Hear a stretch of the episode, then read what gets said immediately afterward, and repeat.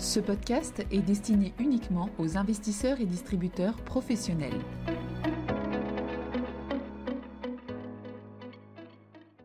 Bonjour à tous, bienvenue dans cette édition de 5 minutes pour comprendre. Nous allons parler des comités de politique monétaire de la Fed et de la BCE de juin 2023. Avant de commencer, rappelons le contexte qui prévalait au moment de ces comités de politique monétaire. Aux États-Unis, l'inflation a continué à décélérer avec un indice CPI, c'est-à-dire un indice de prix à la consommation qui est passé à 4% en glissement annuel en mai, ce qui constitue un plus bas de deux ans et qui est nettement en dessous du pic de juin dernier qui était alors supérieur à 9%. Le point négatif sur ce plan est que l'inflation sous-jacente, c'est-à-dire l'inflation hors énergie alimentation, ralentit nettement moins vite en étant toujours à 5,3% en glissement annuel en mai.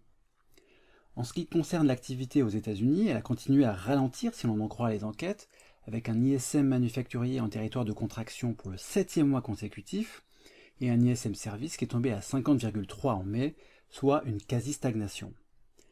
En zone euro, l'inflation a également poursuivi son net ralentissement à 6,1% en mai, avec là aussi une inflation sous-jacente qui ralentit plus lentement. En ce qui concerne l'activité, les chiffres de croissance du T1 ont été revus en territoire négatif, ce qui fait que la zone euro était en réalité en récession technique à la fin de l'année 2022 et au début de l'année 2023. En Europe, on peut souligner une très bonne résistance des enquêtes services, notamment grâce au rebond du tourisme dans les pays du Sud.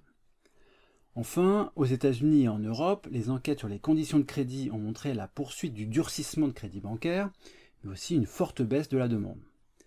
En bref, dans les deux zones, ralentissement de l'inflation, mais une inflation sous-jacente qui reste encore élevée, signaux plutôt négatifs sur l'activité et un net affaiblissement de la dynamique de crédit bancaire. Commençons par la Fed. Comme cela avait été communiqué par plusieurs membres importants du board en amont, la Fed a bien gardé sa fourchette de taux directeur inchangé juste au-dessus de 5%, c'est le premier statu quo en 15 mois, et le communiqué est resté quasiment inchangé. Mais la surprise est venue du fait que les membres du FOMC ont relevé de 50 points de base leur projection de taux directeur pour la fin de l'année. Pratiquement toute la conférence de presse a tourné autour de l'apparente contradiction entre la décision du statu quo pour ce meeting et le fait de signaler d'autres hausses de taux cette année. Il en est ressorti une certaine confusion. Jérôme Powell a indiqué que rien n'était déjà décidé pour la réunion de juillet, mais que tout pouvait arriver. Il a insisté sur l'importance des développements économiques et financiers dans les prochaines semaines pour les futures décisions.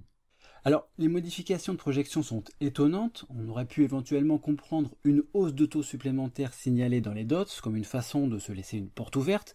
En effet, ne pas changer les dots aurait signalé une pause définitive dans le cycle de hausse de taux.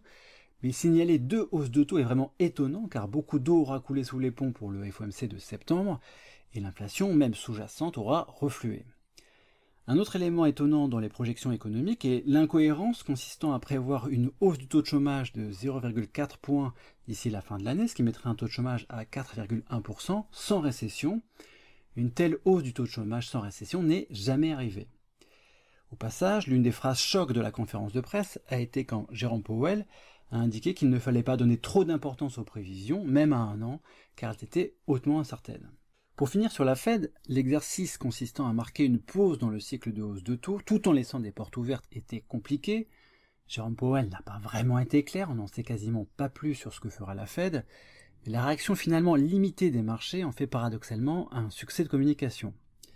La forward guidance est bien morte et la volatilité obligataire devrait perdurer. Du côté de la BCE, pas de pause. Le Conseil des gouverneurs a remonté ses taux directeurs de 25 points de base, le taux de dépôt passant à 3,5%, et il a indiqué que cela n'était pas fini.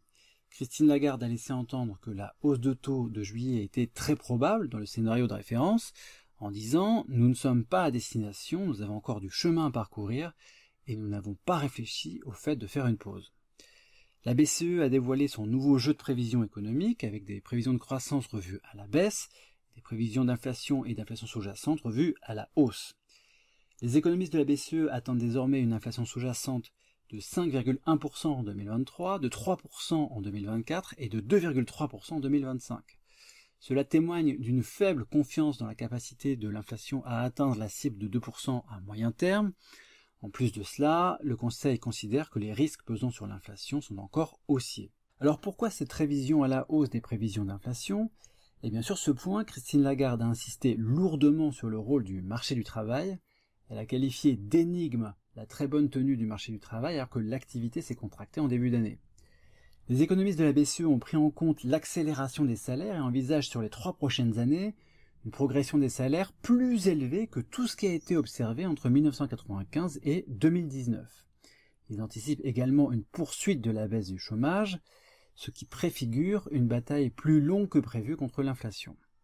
Pour résumer, la Fed marque une pause dans son cycle de hausse de taux, ce qui sera peut-être temporaire, mais ce n'est pas encore le cas pour la BCE, loin s'en faut. Merci de votre écoute et à bientôt. Communication promotionnelle non contractuelle.